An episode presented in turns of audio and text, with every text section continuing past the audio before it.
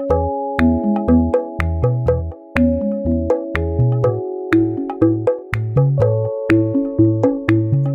Clarissa.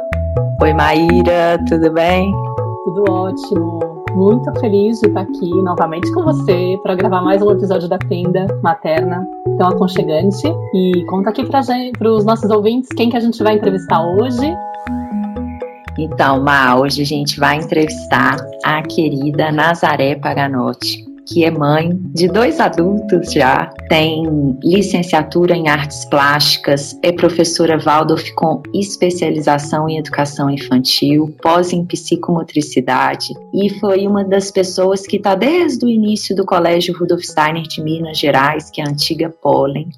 E a NASA, eu tenho uma história muito especial com ela, porque ela foi professora do João é, quando ele estava no jardim lá na Pollen, ela acompanhou ele durante três anos. E ela é daquelas pessoas que a gente guarda num lugar quentinho do coração. Tem muito carinho por ela, me acompanhou nesse momento, nessa transição de vir para o Chile, nessa decisão, acompanhou a nossa família em momentos muito, muito especiais. E nessa conversa hoje, a gente vai conversar com ela sobre recursos que nós, pais e mães, a gente pode acessar a partir do olhar da pedagogia Waldorf, para acompanhar e proteger os nossos filhos nesse momento que a gente está vivendo agora de pandemia e de tantos excessos, né? Então, Nasa, seja muito bem-vinda ao nosso podcast. Obrigada, prazer estar aqui. Espero poder compartilhar um pouco das minhas experiências e nesse olhar também como mãe, como professora, né? Deixa eu te começar perguntando um pouquinho sobre esses excessos, assim, né? Sobre os impactos desses excessos do mundo atual, das escolhas, das informações. Assim, a gente está vivendo um momento de muitas escolhas, muitas informações, muitos estímulos, né? Um ritmo extremamente acelerado de vida. E principalmente agora nesse contexto da pandemia, né, que os pais talvez estão sem, muitos, sem muito apoio, né, ou quase nenhum apoio às crianças em casas. E aí eu queria que você falasse um pouquinho sobre né, a sua visão, a sua experiência aí com as pessoas, com as famílias que você acompanha, dos impactos desse momento na vida da criança, né? Quais são os desafios, como é que você está vendo as crianças nesse momento? Bem, eu acho que a gente vive num momento não só de excesso, né? É um excesso de ofertas. E e quando a gente está diante de, de tantas ofertas, a gente tem que ter discernimento para escolha, né? E o discernimento para escolha, ele nos deveria nos levar para dentro, né? E, e que a gente pudesse buscar um alinhamento bem grande no sentido de fazer a melhor escolha, porque nós estamos diante da infância. E a infância, ela passa rápido, né? E a gente sabe que a infância, se nós fizermos uma analogia com a estrutura de uma casa, ela é a fundação. É aquele lugar do inconsciente, do subconsciente mais profundo, no qual a gente não acessa, mas é sobre ele que subimos as paredes e colocamos os, os telhados né, da nossa corporalidade. E nessa corporalidade a gente tem um aspecto físico, né, que é a estrutura do corpo, uma boa formação, né? A gente tem a nossa vida emocional, que é aquela que regula, que nos estabiliza ou nos enlouquece, né? E temos o nosso guia, que é o nosso pensar, a nossa consciência, que nos leva, que nos dá direção na nossa vida, né? Então, assim, esse adulto ele tem que estar muito alinhado nesse lugar, assim, né? Espera, eu sou aquele que vai fazer a guiança. E na infância, é muito bonita essa, essa analogia de que o adulto que está diante da criança, ele é o mestre e a criança é o discípulo. Então, é na mão do, do mestre que a criança tem que se apoiar. Mas para eu ser realmente um mestre, eu tenho que ó, fazer um longo caminho, porque não é simples ser mestre. Mas eu posso ser mestre numa postura de aprendiz, sempre. E a criança adora isso. Quando a gente está sempre numa condição de aprendiz, e não aquele que senta no trono, né? E, de, e começa a repetir padrões de comportamentos familiares, né? Ah, eu sou igual à minha mãe, ou então o meu filho vai estudar nessa escola porque eu estudei nela a vida inteira. Então repete um padrão sem olhar para quem está diante de mim. Isso é um aspecto, no sentido da escolha. O outro aspecto é importante a gente pensar assim, que ser humano que está diante de mim, né? É, se é uma criança, quais são as necessidades dela? Se é um jovem, e assim vai, para um idoso, para a gente não misturar as coisas, né?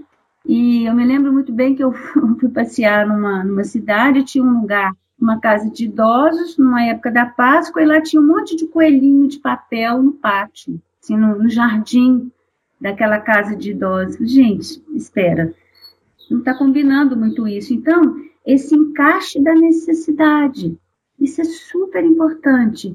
Uma criança de dois anos está diante de mim, ela tem uma necessidade de um, de três, de quatro, de cinco. Então, e aí isso, na postura, de novo, de aprendiz e de mestre, eu tenho que abrir meus olhos para perceber quem é que está diante de mim. E aí, baseado nisso, eu coloco a oferta que melhor se adeque a essa necessidade. E o que, que aconteceu na pandemia com os pais, né? Primeiramente, eles se sentiam apoiados pela escola, especialmente, especialmente numa escola Waldorf, e com, assim como você disse, que você sentiu apoiada pela professora, porque entre a casa e a escola, numa escola Waldorf, deveria ser ter uma ponte bem pequena, bem tênue, e não uma ponte gigante, né, que a criança se perde no caminho. Então, assim, a relação ela é muito é, de mãos dadas mesmo, né? E aí, mal começou o ano, né, a adaptação tinha acabado de, de, criar um certo formato, né? Especialmente no meu caso, com crianças pequenas, de dois anos, a, a adaptação demora um pouco, né? E aí, fechou a porta da escola e abriu a porta da casa. Então, o que, que a gente percebeu? Que os pais, eles se viram sozinhos como profissionais e, de repente, como pais e mães em período integral, sem o olhar de outra pessoa de fora, porque gerou, né, gerou-se um isolamento, né? E aí foi bastante confuso nisso aí.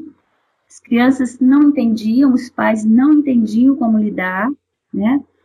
E o que, que a gente pôde fazer nessa hora? É, nós começamos a fazer um trabalho um pouco dando apoio né, com cartilhas. E essas cartilhas, elas acompanhavam as épocas do ano. Então, teve uma cartilha da Páscoa, de Pentecostes, ela teve uma, uma cartilha da Lanterna com a festa de São João, e, enfim, dos ventos, e agora a última foi a cartilha de Pentecostes. O que, que são essas cartilhas? Essas cartilhas, elas dão um material de orientação para os pais, no sentido do que contar, do como fazer, né? Que dê a eles uma certa inspiração para que esse adulto tenha o que dar para as crianças. Isso foi um jeito que a gente conseguiu fazer, né? Dar as mãos para os pais e o que, que isso tem a ver com a infância? O que, que essas cartilhas têm a ver com a infância? Ela deu para a criança uma noção de tempo, um fio, como se o pai tivesse com um novelo de lã na mão e essa lã ia se desenrolando, esse fio ia, ia se desenrolando e dando à criança uma noção de tempo que a criança não tem. E o ritmo dá à criança uma noção de tempo. Então, além do ritmo nas atividades da casa, né? Os horários que faz a criança permanecer no sonho. Ritmo faz a criança permanecer no sonho. Ela, ela sabe que ela vai tomar banho às 5 horas. O corpo começa a pedir. Ela sabe que ela vai dormir às 7 horas. O corpo também começa a pedir esse sono. Então ela relaxa. Então uma criança que tem ritmo, é aquela que ela pode sonhar tranquila, porque mãos cuidadosas por trás vão até ela e falam, vamos, está na hora. Aliado a quê? Aliado a um quase, vamos chamar de um amadurecimento, uma necessidade corporal. Então se junta a mãe que fala, está na hora, vamos, e o corpo que pede. Então é uma coisa bastante orgânica. Então, nesse sentido, dessa noção de tempo, deu para a criança e para os pais também uma, uma percepção de futuro, que a gente perdeu esse futuro. Meu Deus, o que, que vai acontecer, né? O futuro que gera ansiedade, mas também a gente não sabia o, o que será de nós amanhã, né? Então, esse fio do tempo que permaneceu foi bastante importante para os pais, né? E como, e como um alimento também. Então, assim, eu só posso dar o que eu tenho. Então, quanto mais alimentada eu sou com histórias, com belas canções, com belas imagens, né? Então, isso tudo dá para o adulto ferramentas, né? Desde que a gente se mudou aqui para o Chile, esse ritmo que você está falando, né, e que a gente pode observar ele na natureza, o ritmo aqui no Chile, por exemplo, né, o ritmo anual, ele é algo muito marcado né? Então, os meninos estão é, conseguindo ter uma vivência das estações do ano muito marcadinha, que aí no Brasil é diferente, assim, não existe essa marcação do ritmo assim tão tão marcadinha como é aqui, né? Tão forte como é aqui. O Brasil é, é geralmente é muito calor, né? E tem pequeno, tem um, esboço do que é o inverno, né? Assim, tem um, uma recordar que está chegando a primavera, mas aqui é muito marcado. E eu estava caminhando esses dias com o Lucas e foi muito lindo, porque é uma das coisas também que a escola aqui tem propiciado para gente, mas isso fica nítido, porque quando você está imerso num ambiente que o lado de fora está te mostrando esse ritmo de uma forma tão marcada, é impressionante como que isso influencia a nossa atuação, a nossa forma de se mover Sim. nesse mundo. E aí a gente estava caminhando esses dias, aí o Lucas olhou para o chão assim e estava cheio de florzinha amarela na grama. E antes a grama estava mais verdinha, mais seca. A grama nem cresce no inverno. O povo aqui não corta grama no inverno. Começa a chegar a primavera, começa a cortar a grama. E aí dá essas florzinhas amarelinhas. Aí ele olhou assim e falou assim: Olha, mãe, essas florzinhas amarelas aqui não estavam aqui. Elas começaram a aparecer. e ele foi percebendo. Aí a gente olhou para umas árvores ali que estavam num bosque. Eu falei: Olha, filho, e as folhas ali começando a sair naquelas árvores? E são árvores que dão um cogumelo típico daqui também, e que é muito característico nessa mudança do inverno para a primavera. Então a gente foi observando isso e foi tão bonito ele perceber. E aí o que, que eu percebi que você está falando dessa importância também do adulto estar alimentado de imagens, Sim. de músicas, de belas canções. À noite, quando eu fui pôr ele para dormir, mas eu só percebi conscientemente depois, eu comecei a cantar canções da primavera.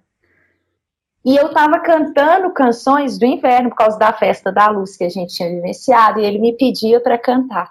E aí ontem, quando eu estava cantando para ele antes de dormir, eu já tenho uns dois, três dias que eu estou cantando canções de primavera. E eu vejo como que é, é bonito quando existe esse alinhamento entre o que está acontecendo e a gente consegue apoiar as crianças, né? Com isso, mostrando essa linha, essa linha do tempo e como que isso é, traz exatamente essa segurança, assim, né, que você falou. Né, a criança se sente ali respaldada, né, por esse entorno que ela pode até observar também, né. Então, porque a, a criança pequena, ela está no ambiente, ela não está nela, ela está nela, mas ela está no ambiente. Então, se a gente pensa assim, que esse ponto de convergência de forças aos três anos, que dá a ela a, a condição de se reconhecer como uma pessoa separada, se imagina o tempo que precisa para isso se conformar numa pessoa, com o seu pensar, sentir e querer. Né? Então, o, na antroposofia, né, o Steiner diz que esse eu, essa corporalidade e esse eu, ele está alinhado, concentrado, coeso aos 21, então é muito tempo. E onde que está? E onde que está essa individualidade, né? Especialmente na infância, ela está fora. Ela está totalmente fora, ela está no ambiente. Então, ela está captando informações, ela está como tentáculos com seus sentidos completamente abertos, né? Ela está recolhendo do mundo essas experiências. Então, nós, como adultos, nós precisamos realmente dessa nutrição e de apresentar ao mundo, sem, sem ficar dando nome demais, mas simplesmente oferecer. E a criança dá o nome, a criança recolhe, né? E aí, na verdade, assim, tudo que ela recolhe, ela traz para si. Ela recolhe e traz para si. Nisso ela se estrutura, ela se forma. E Rudolf Steiner diz que as impressões da criança, elas como tentáculos mesmo, ela vai para o mundo, capta, traz para si e isso forma órgãos. Os órgãos internos são formados a partir das experiências que essa criança tem no ambiente. E não só experiências físicas, experiências emocionais do adulto que está perto, das ações desse adulto, da fala, né? Sim. E na infância, o, o, aprendizado da criança, que é pela repetição, ver a mãe fazendo bolo, e ver de novo, e ver de novo, vai lá, leva isso para brincar e organiza essas experiências no seu brincar. O brincar da criança pequena nada mais é, nada mais é do que isso é uma, uma grande elaboração de tudo que é experienciado do ambiente. Então, quanto mais rico o ambiente, mais a criança brinca. Voltando para a questão do isolamento, assim, como é que é essa casa? Né? Ela ia para a escola e brincava. E agora? Como é que essa casa tem espaço? Cheia de móveis, cheia de bibelô, cheia de tecnologias, complicado, né? Uma televisão gigante na sala, vídeos, não sei o que, enfim tudo que isso, tudo que traz para ela uma virtualidade. E a criança está no momento do, do momento mais concreto da vida dela, ela está formando corpo. Não existe nada mais concreto que o nosso corpo. Eu toco em mim, né? Então, se eu tenho experiências virtuais demais, que já tem, entra na questão do impacto da mídia, a criança ela se desconecta. Ela vive num, num movimento de, de um apelo de memória, e um apelo de uma, ah, de uma, uma falta de contato que não dá a ela um, o que a gente pode chamar de presença. Né? Pensei numa história que aconteceu comigo, até para exemplificar uma sacada que eu tive, né? Um momento de opa, para as pessoas observar isso. É, eu fui numa reunião da escolinha da Nara, a Nara também estuda numa escola Waldorf, ela está com 5 anos, e o professor dela, para mim, é, uma super referência também, eu super admiro o trabalho dele, ele é incrível. E foi até, até curioso, porque eu cheguei lá achando que era uma reunião pedagógica normal e, e confundi a data e descobri que, na verdade, estava num, num, num, encontro que era para falar sobre o poder dos contos, da magia dos contos e tal. E eu falei, nossa, eu nem sabia que eu ia falar sobre isso hoje e tal. Bom, deixa eu ver o que, que é, deixa eu me organizar e me preparar para escutar e tal. Beleza. Aí, de repente, ele começou a falar ele e as outras pedagogas da, da escola para falar sobre esse tema. E ele começou a falar do, da importância que era nessa fase a criança abrir espaço para o lúdico e, e, ela ter isso fomentado, ou melhor, preservado praticamente, né? Exatamente. E falou da, da tendência que o adulto tem muitas vezes, quando a criança começa a fazer perguntas para poder, nessa fase principalmente, né, nos cinco anos, eles começam a fazer muita pergunta. Hoje, outro dia Nara perguntou por que, que as pessoas existem, sabe, umas coisas assim perguntas que são muito intrigantes, às vezes a gente fica sem saber o que falar, né? E, e aí, é, aí ele falou que às vezes o adulto ele vai para a resposta muito concreta, Isso. porque ele está acostumado, né? Muito mental, ele vai no, no específico, na, na, na, resposta científica, na explicação, né, tipo, lógica da, da questão, e isso vai cortando essa capacidade que a criança tem. E aí, quando ele começou a falar, eu comecei, tipo, começou a vir uma vergonha, assim, por dentro. Eu falei, gente, ele não tem ideia do que eu faço com a Nara. Tipo, e, inclusive, uma mãe interviu e falou, é, interveio e começou a falar, gente do céu, eu não faço nada disso, pelo contrário. E eu lembrei que em casa, gente, olha só, vou contar aqui, quase como para conversar, né? Eu tava com uma, uma questão de quando a Nara fazia essas perguntas eu me embananava, não sabia o que falar, eu falava assim: ah, tudo bem, eu vou perguntar pro Google. E aí eu puxava o celular, fazia a pergunta e vinha tipo um monte de opções de resposta, mostrava um trechinho de um vídeo, uma fala, e era aquela fala engraçada porque ele lê, né? Então o computadorzinho lendo e tal. E eu falava, gente, eu sou totalmente anti-Waldorf, eu sou uma farsa, o que eu tô fazendo aqui? Mas foi interessante. E hoje eu tenho que me exercitar para diminuir essa resposta né, fácil e rápida para Nara, para poder ampliar e permitir. Inclusive, com essa pergunta, eu não respondi quando ela perguntou para que, que servem as pessoas. E aí, dias depois, ela veio me falar: Ah, eu já entendi, mãe, para que, que servem. É para os bichinhos não ficarem entediados, para ter quem cuide deles. Olha que bonitinho. Tá vendo? Ela estava focada num, num, aspecto, né? É, então, com cinco anos surgem as perguntas filosóficas mesmo. E os contos de fadas nessa hora é o grande, é o grande remédio, assim, né? Porque dá uma, uma, uma resposta aberta. Então, não pela cabeça, mas pelo sentir, né? Que é onde ela estava, ela estava preocupada era com os bichinhos, na verdade. Isso mesmo quando você falou agora dos contos, né? Eu, inclusive, escutei na, na entrevista que, que, você teve com a Clarissa lá no, no Zoom Zoom, que é sobre essa coisa do tempo de apresentar a, a história para as crianças, né? Aqui em casa, por exemplo, o pai da Nara ele é muito aficionado por fantasia medieval, né? Ele adora, ele adora ler e tal. E às vezes eu vejo que ele fica querendo introduzir isso para Nara porque ele ama e ele tá com aquela pressa, né? Tipo, ai, Aí, sei lá, há poucos meses atrás ele começou a ler Harry Potter. Eu falava, gente, mas Harry Potter, até onde eu sei, é para criança mais velha. Então. Não tinha imagem nem nada. E, de certa forma, no começo ela embarcou na ideia, mas depois ela começou a bloquear. Você falou, falou que estava com medo. É, é, é, muita coisa, acho, né? E, então, tipo, talvez falar um pouco disso, tá. assim, até para sensibilizar os pais que estão uhum. aí querendo, com toda boa intenção, trazer uhum. esse mundo para as crianças, mas falar das etapas, assim, em que momento que é interessante apresentar ou não para a criança alguma coisa para ver o que, que a gente está fazendo, né, com, com o imaginário dela. Tá. Eu acho que antes de entrar nessa questão da mídia, da, da questão dos recursos pedagógicos, talvez a gente pode entrar como recurso e entrar com mais história. Uma coisa fundamental na infância é que o aprendizado é, da criança, ela aprende repetindo, né, a questão da repetição é importante e da imitação. Imitação é a palavra-chave da infância no sentido de se eu quero ensinar alguma coisa, eu ensino pelo gesto e não pelo, pelo falatório, pela palavra.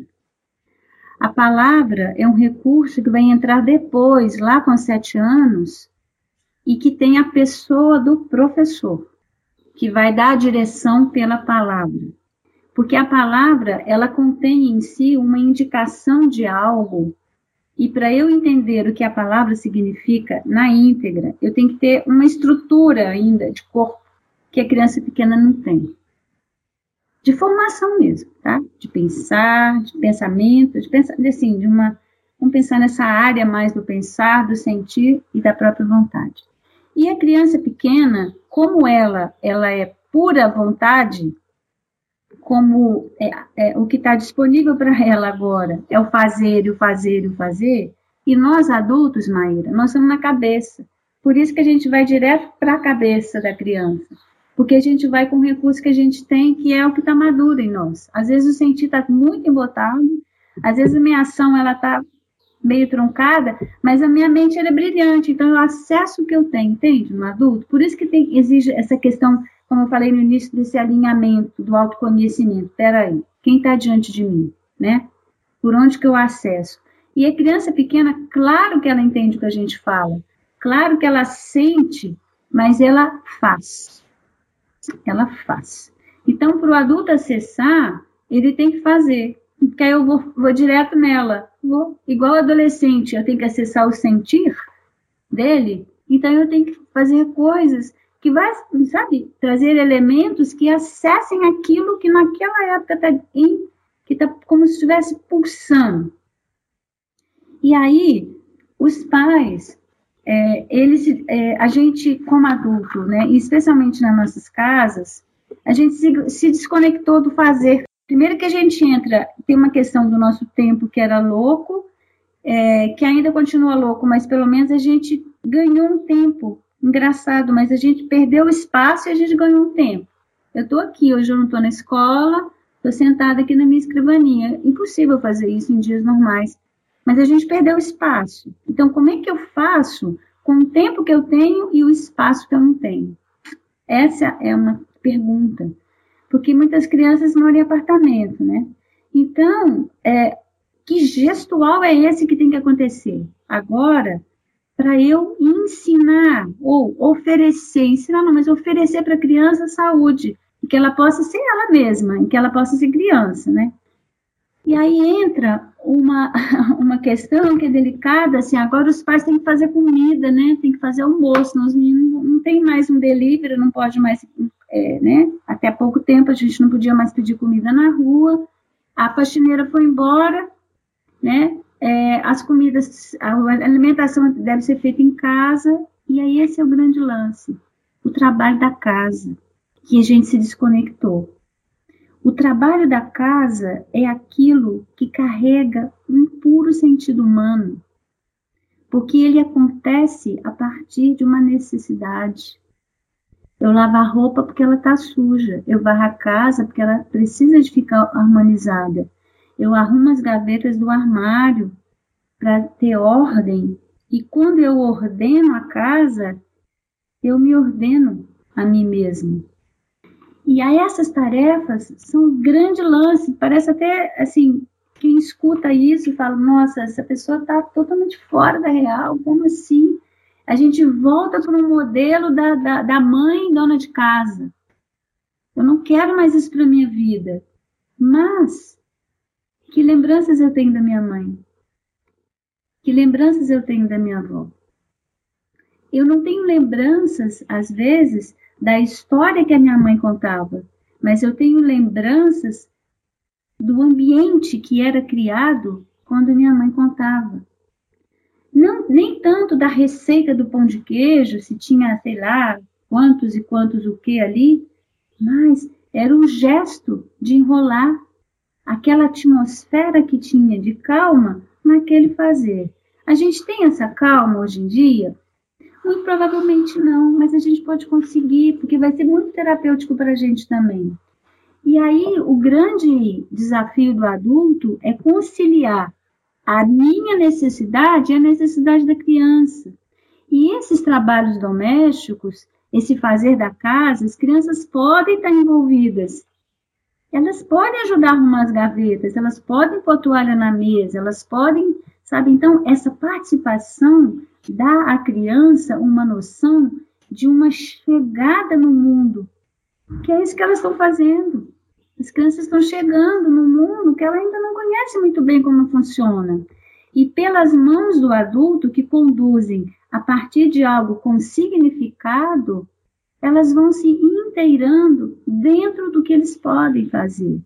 Dá trabalho? Dá muito trabalho. Eu fazer um bolo sozinha, eu fazer um bolo com uma criança, putz, vai exigir muito mais tempo, né? Mas é uma boa alternativa e isso não precisa de explicar, isso não, não tem nenhuma teorização complicada. É dentro daquela casa criar um ambiente de participação, um ambiente gostoso, onde tudo fica limpo, fica quente, sabe? Isso é isso tem feito um bom, assim, tem ajudado muitas famílias, né?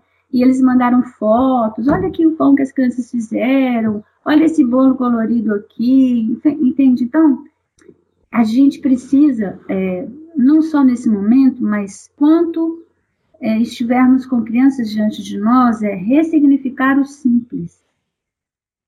Às vezes, como diz o Einstein, né, o simples é o que existe de mais sofisticado. É ressignificar um, um ato simples, como lavar uma louça.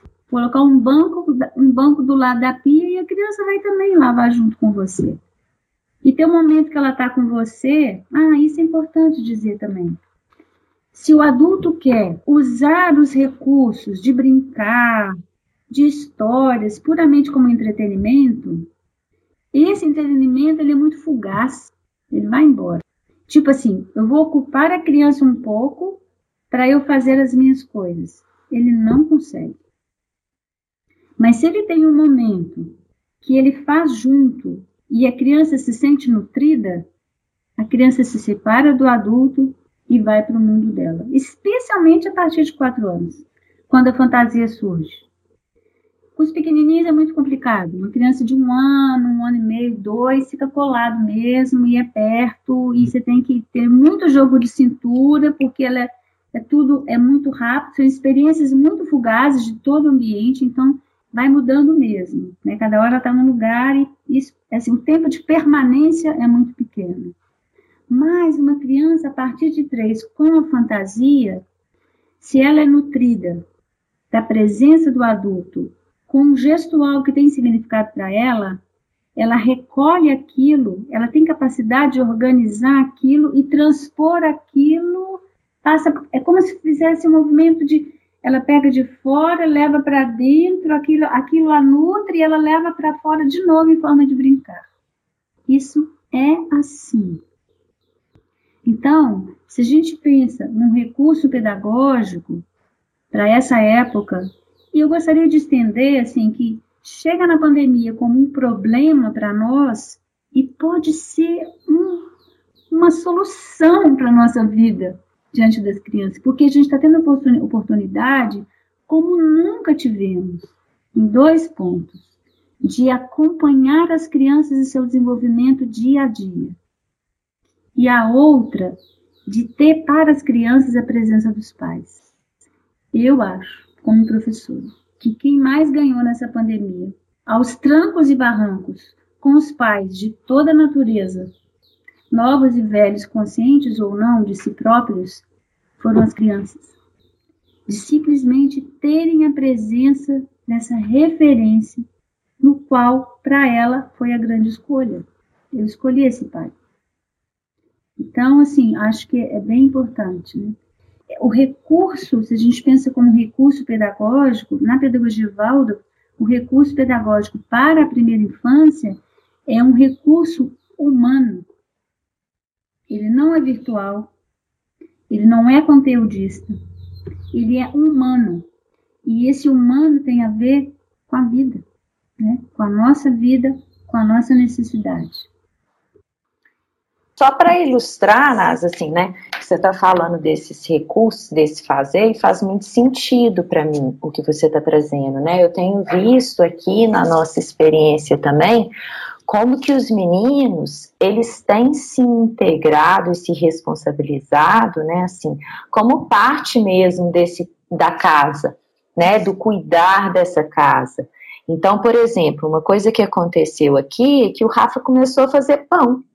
Começou, a gente já fazia, né, ah. né, fermentados, a gente ia fazer kombucha, algumas coisas, mas aí o Rafa começou a fazer pão com massa madre, com, com massa, ai, pior que eu não sei como é que fala massa madre. Fermentação natural, assim, né, natural. né, com fermentação uhum. natural. A gente começou a fazer chucrute, a kombucha, uma série de coisas que a gente começou a trazer para esse fazer, que hoje, por exemplo, o Rafa fez um pão e tinha um tempo que ele não fazia. Aí o Lucas falou assim: Nossa, pai, você tem que fazer mais pão, porque estava tão gostoso comer aquele pãozinho quente de manhã que ele tinha é, feito. É, ele falou: O João, uma outra coisa, ele começou porque aqui tem a coisa do picar lenha. A vida aqui é muito mais no fazer, pelos desafios mesmo que, que acontecem. Então tem que picar a lenha. O João começou a picar a lenha e ajudar o Rafa uma coisa que surgiu natural. Ele começou a se interessar, a querer buscar aquilo, né? Então tem sido, eles têm ajudado, cada um ajuda, lava uma louça num, num determinado momento, um tira o lixo, o outro põe comida para o gato, o outro molha as plantas. Então, naturalmente, eles tiveram que começar a cuidar da casa. E isso que você falou também, né, delas terem ganhado mais a presença desses adultos, e nas famílias que têm irmãos também, a perceber melhor um ao outro. O tanto hum. que os meninos, mesmo tendo uma diferença de idade muito grande como os meus, como que eles têm, assim, brigado mais, obviamente, Mas brincar, companhia, né? encontrado, é a coisa mais linda de ver como que eles se aproximaram nessa, nesse momento. E a gente também, como família, né? A gente começou a julgar mais jogo com os meninos, a gente começou a estar tá ali mais, porque é isso que você falou, a gente perdeu espaço, mas a gente ganhou tempo. E como que a gente tem cuidado desse isso. recurso tão precioso, né? Com e certeza. muito interessante tudo que você trouxe, né? Então, um dos recursos pedagógicos é esse fazer dentro da casa. O outro é oferecer para a criança essa noção de tempo a partir da vivência das estações do ano. E sempre é, reforçando essa questão do humano, né? Eu, a pessoa que eu sou, eu ofereço algo para você, né? A partir das minhas experiências, né? E nem tanto do meu brilhantismo intelectual, que também é importante, a gente não pode abrir mão disso. Mas para as crianças pequenas, se a gente explica demais, eles engasgam com aquela coisa. Não sei muito o que fazer com isso, né? E fica repetindo, repetindo. E essa repetição dessa, daquilo que a criança não entende, ela não entende porque ela, é, é, ela não, não adentrou até a pontinha do pé. Às vezes fica só aqui, às vezes fica embolado aqui, né? E esse fazer repetido repete, que repete, que, a questão do ritmo que eu falei, né? É, e é, até mesmo quando conta-se uma história, quando repete a história, repete a história, repete a história, como a criança não está no pensar, e ela está no, no, no, é, ela, ela, na verdade, ela não que ela não esteja só no pensar, ela está no todo, ela não está só na cabeça, ela está na cabeça, no, no, sentimento e na ação, ela é, ela é um todo ainda, ela se sente muito segura, né? Quando aquilo vem de novo, como eu disse, mas ela elabora a partir da repetição. De novo, repete, de novo. E ela não tem condição de assimilar de uma vez. Por exemplo, eu vi a Maíra pela primeira vez, eu já tenho uma impressão de você. E você talvez tenha tido uma impressão de mim. A criança não tem isso. Ela tem, uma, ela tem a impressão, mas a impressão é fugaz. Ela guarda alguma coisa e aquilo já sumiu. Mas se eu vejo você de novo e você conta de novo a mesma coisa, aquilo ele vai se conformando dentro de mim e vai ocupando um lugar, né? E a questão da mídia, um dos problemas mais sérios é a questão da falta de movimento, que você fica parada, e a criança, nesse processo de encaixe, que eu estou me encaixando no meu corpo, ela só se encaixa pelo movimento, por isso que a criança se movimenta tanto, sabe? Esse encaixe dela, dela, desse euzinho que chega assim, ela precisa de se movimentar. E a mídia, o que ela faz? A criança para, fica muito tempo parada. E a quantidade de informação é muito grande. Então, sobrecarrega os sentidos e aquilo a deixa paralisada no primeiro momento depois ela precisa elaborar aquilo, então ela se movimenta muito, então torna-se uma criança agitada e superficial. Ela não aprofunda. Ela não aprofunda porque não tem tempo para ela aprofundar, porque já virou de novo, já é outra coisa, já é outra coisa. Mesmo um filme muito lindo de um conto de fadas, que eu vou puxar o gancho para as histórias. Quando eu conto para criança, vamos pensar uma criança grandinha, tá? Conto de fadas não é remédio para criança pequena se eu, vou, se eu pensar o conto de fada como um arroz com feijão aqui do Brasil. Não é para criança pequena.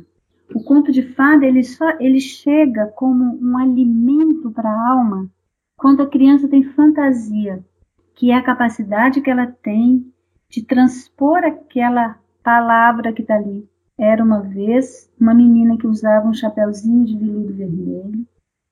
Ela escuta esse chapéuzinho mas ela vê o que tem por trás daquela imagem e ela transforma, ela movimenta essa palavra, esse, essa menina de chapéu de chapéuzinho de veludo vermelho dentro e dá a ela um significado. A criança até três anos de idade, o mundo para ela é concreto. Era uma vez uma mamãe cachorrinha que perdeu o seu filhote e procurou, e procurou, procurou. Ó, oh, ele estava debaixo de um tronco todo escondidinho lá. Que, que cachorrinho levado, vamos para casa. Mamãe pegou um por um, levou para o ninho, deu de mamar e todos dormiram. Essa é a história de criança pequena, contar do mundo, que ela está vendo, o que ela compreende do que ela está vendo. E não falar de um, um avião, de um, sei lá, de um elefante que voa. Elefante não voa. Entende? Coisas concretas, um mundo simples, né? Simples. A partir de quatro anos, a criança ela sai desse âmbito formativo da cabeça e ela vai para o tronco daqui.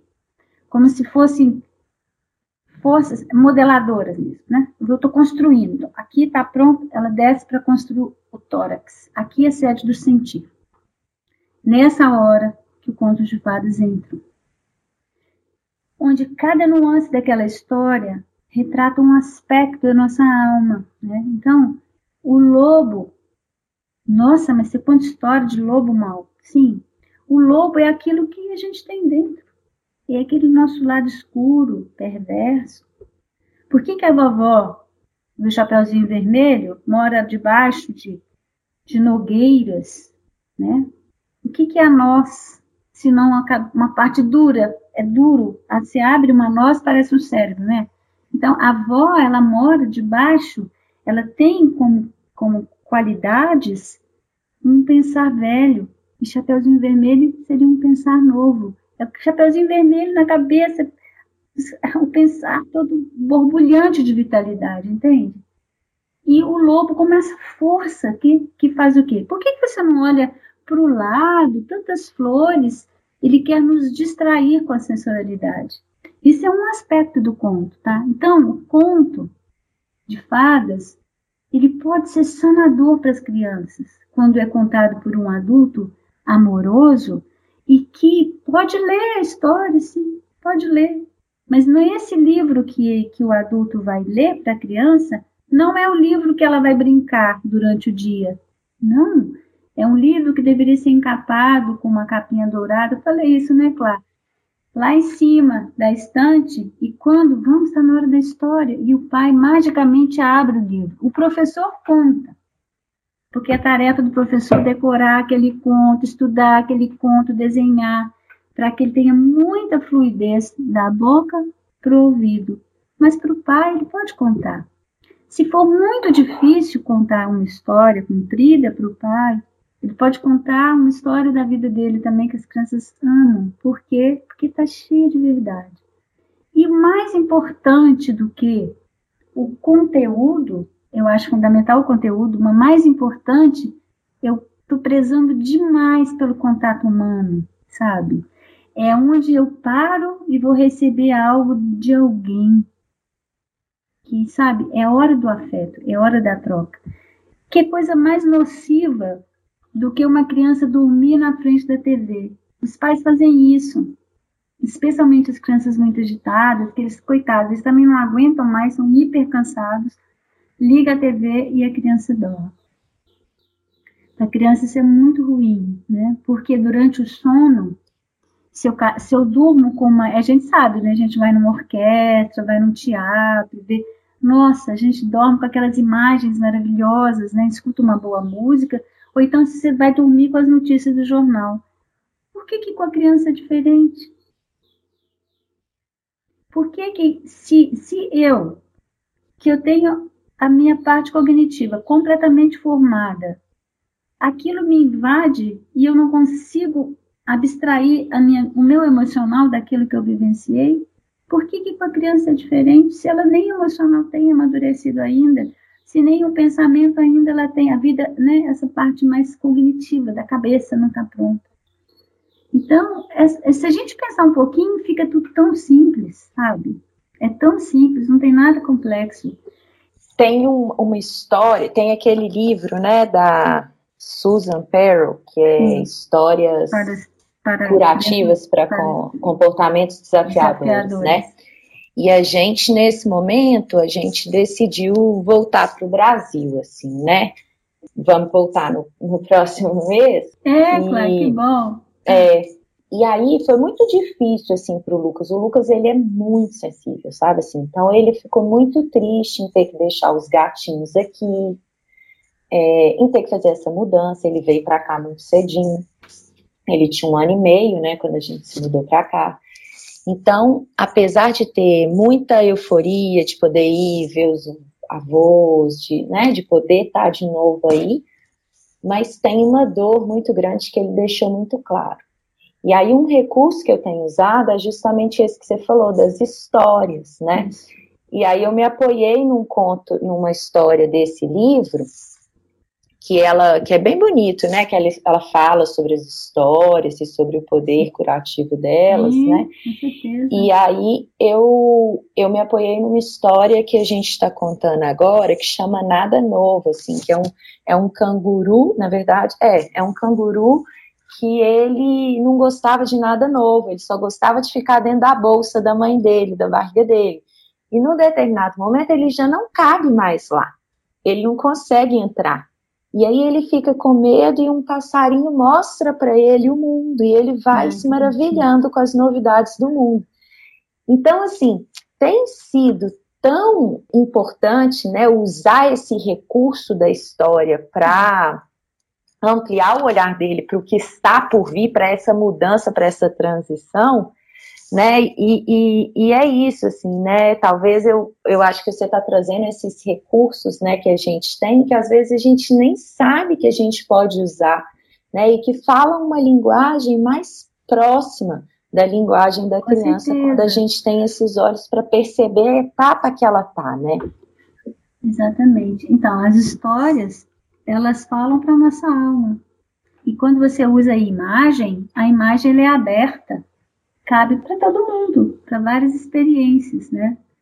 E não é uma, uma eu não estou ensinando para a criança uma coisa, eu estou dando para ela um panorama de sentir muito amplo, muito grande, no qual ali, com aquelas imagens, ela se alimenta e se nutre e ela é, é respondida em, em muitas perguntas que ela tem.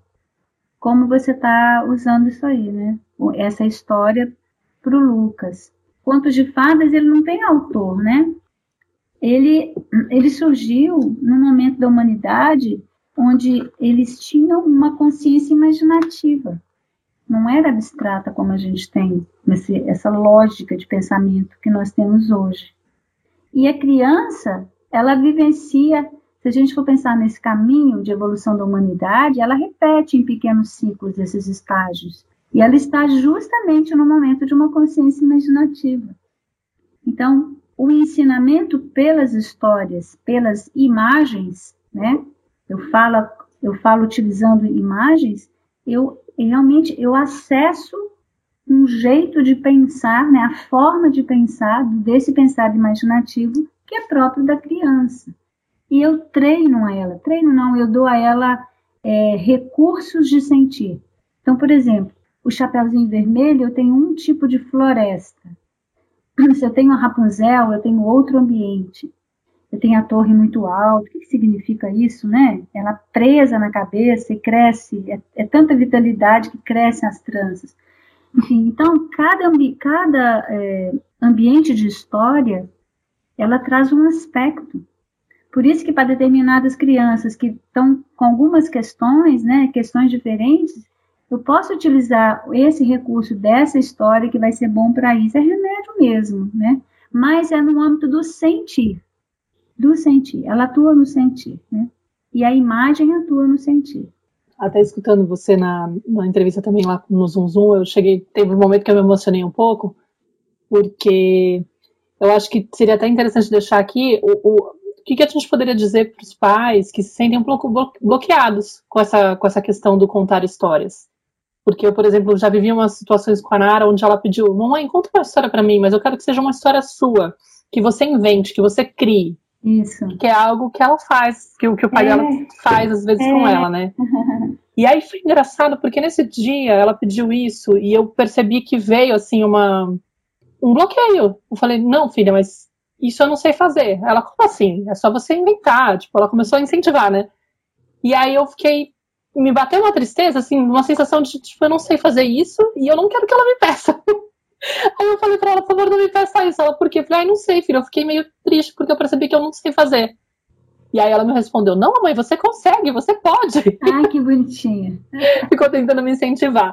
Mas eu depois notei que foi uma que eu acessei assim uma, uma sensação da minha criança interior mesmo de incapacidade, até pela questão de eu ter uma irmã mais velha, três anos mais velha, e eu me comparava muito, principalmente com essas questões de habilidades artísticas, ela desenhava muito, aí eu falava, nossa, eu não sei desenhar tanto. Não sei exatamente como foi, mas eu acabei, digamos que, bloqueando muito a minha criatividade e a minha sensação de possibilidade de fazer isso apesar de ter me tornado até fotógrafa, depois cantora, enfim, consegui superar bastante coisa, mas, uh, mas eu vejo que às vezes volta essa sensação, né? E eu sei que, que no fundo, até o que você falou, né? É uma oportunidade que a gente está tendo. Nossa, porque a criança está o tempo todo convidando a gente para voltar para isso, né? Tipo, olha, volta, momento presente, a gente pode fazer de outra forma, a gente pode conectar de outra forma. Mas nessa hora rolou esse, esse sentimento de não, eu não sei, eu não sei como fazer, enfim, pensei em o que a gente poderia dizer para os pais, porque na, na, entrevista você falava, né? Vocês podem, né? Acessar, vocês podem. Possível. E aí eu acho que é, quando a gente se depara com, com esse bloqueio, né, com essas dificuldades, a gente tem que se inspirar. E ler muita coisa. Leia. Compre livro de histórias e leia, sabe? E, enfim, a arte, ela vai nos movimentar, né? Ela movimenta o nosso sentir. Então a gente está muito preso na cabeça. A nossa, a nossa época, né? A gente vive muito preso na cabeça. E aí a gente perde esse lugarzinho quentinho que a gente tem dentro da gente. Então, quando eu falo que os adultos devem se inspirar, essa inspiração é ouvir coisa bonita, ler coisa bonita, ver belas imagens, saciar na natureza, enfim, dentro das possibilidades, né? Porque isso nos inspira muito. E aí, quando você vai contar uma história, especialmente com as crianças pequenininhas, é impressionante como vem, é uma experiência simples, né? E aí, é, eu acho que tem esse movimento, sabe, Maíra, da reconexão com a gente, que é muito legal. E a criança, ela é generosa, ela não quer muito. Não precisa de uma, uma saga, não precisa. Pode ser uma coisa pequena, de um passeio à casa da avó que você viu pelo caminho. E ela vai gostar. Né? Então, é essa generosidade. E essa generosidade, ela, para mim, ela se esteia no quando o adulto se movimenta, quando o adulto se coloca no caminho, sabe? De, de, de aproximação, ela está percebendo que ele está indo na direção da necessidade dela. Eu acho isso bem legal, assim. É, ontem até tive uma oportunidade na banheira que a gente foi tomar banho juntas, e aí eu lembrei de uma historinha que eu tinha contado para ela, que eu aprendi, é, no, no, numa, numas aulas que eu fiz com a Roberta, Arende e tal, enfim, num curso de um tempo atrás. E aí eu lembrei que eu tinha contado para ela, falei, ah, eu vou contar para você de novo a história do seu Manuel e do seu, seu José. Aí na hora eu falei, ih, eu não lembro como era. E aí eu falei, ah, não, vou improvisar. não quero nem saber, tipo, porque fica muito uma sensação de que eu preciso fazer do jeito certo e tal. Aí eu fiz. e eu falei, eu acho que ficou diferente no final. Ela falou, ah, mas eu achei muito engraçado, mamãe, eu adorei. Ah, foi bonitinho, foi um momento gostoso. que ótimo, que bom. E é isso, né, Nasa? Eu acho que assim, quando a gente. Isso que você trouxe, né, da criança ser generosa, isso abre a gente também para resgatar essa confiança na gente né, que a gente uhum. perdeu, a gente se tornou às vezes muito crítico, muito é, engessado, exigente. com a gente mesmo, né? E uhum. se vê através dos olhos da criança é de abre essa confiança, né? E abre as portas para a gente voltar a confiar na nossa voz, no nosso sentir, uhum. na nossa intuição, na nossa capacidade de criar também, né? E eles estão ali o tempo inteiro criando, experimentando, aprendendo por tentativa e erro, sem esse medo e essas prisões que a gente se coloca, né? É, então é, é um. Isso é muito legal, Clara, porque nós somos a ponte, né? Nós somos ponte para a criança chegar até a Terra, né? Para ela chegar até aqui. Em todos os sentidos, sentido físico, como mães, né? E no sentido espiritual, eu vejo assim que nós somos a grande possibilidade para ela. Mas e aí e a gente vai, a gente não pode ser o que a gente não é. A gente se coloca no caminho e vamos embora junto, né? E ela vai nos é, estimulando a fazer mudanças. E se tem uma coisa que é ferramenta para o adulto, o, adulto, o, o, o adulto educador, é a autoeducação. Tem que o tempo todo se ficar se revendo, se perguntando, puxa, hoje aquela hora não foi legal, ai, amanhã de novo, entende? É esse movimento que eu acho que a criança é generosa. Aí eu não consegui contar a história hoje, mas amanhã, ah, ela gostou, não tem problema, mas amanhã eu vou contar melhor. Então, nisso a gente vai se aprimorando, a gente vai se aperfeiçoando, sabe? Nesse aspecto humano da relação. E a gente faz isso com tudo, né? No relacionamento, no casamento, com a mãe, com o pai, com a mãe, com, com todos, né? É assim, a gente não está pronto, né? Se, se houve essa escolha, né? Eu acredito muito nisso. Não somos perfeitos, somos humanos, né? Estamos no, no caminho.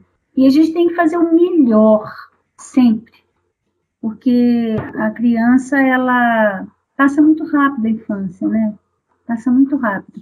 E se a gente considera a infância como base, ela é base mesmo.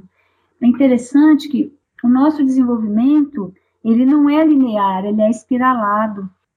Então, a confiança da infância, do mundo bom, onde que está esse mundo bom na adolescência, onde que está esse mundo, o que que ele se metamorfoseia, sabe? Então, se a criança tem um mundo bom, porque ela está presente nela, porque o ambiente é bom, porque as pessoas são boas dentro das suas condições de bondade, né? Isso vai ser no futuro a base para uma vida social.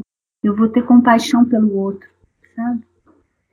Então é tão bonito de pensar. Então, assim, a questão do equilíbrio, né? O equilíbrio da casa, do ambiente. Gente, nada ideal tudo possível. Mas esse equilíbrio da criança é um equilíbrio corporal, do eixo, do centro, sabe? Dela ter os pezinhos no chão, de olhar para um lado, olhar para o outro, dar ela. Então, isso tudo são elementos que vão ser, vão ser, vão se metamorfoseando ao longo da vida. Isso para mim é a coisa mais importante, porque a infância ela é rechaçada durante foi rechaçada e, e muitos, infelizmente, ainda é como um lugar que a criança não sabe nada. Ela não entende, ela não escuta, ela não fala, nem anda direito. Mas, nossa, isso é muito doido até de falar assim, né?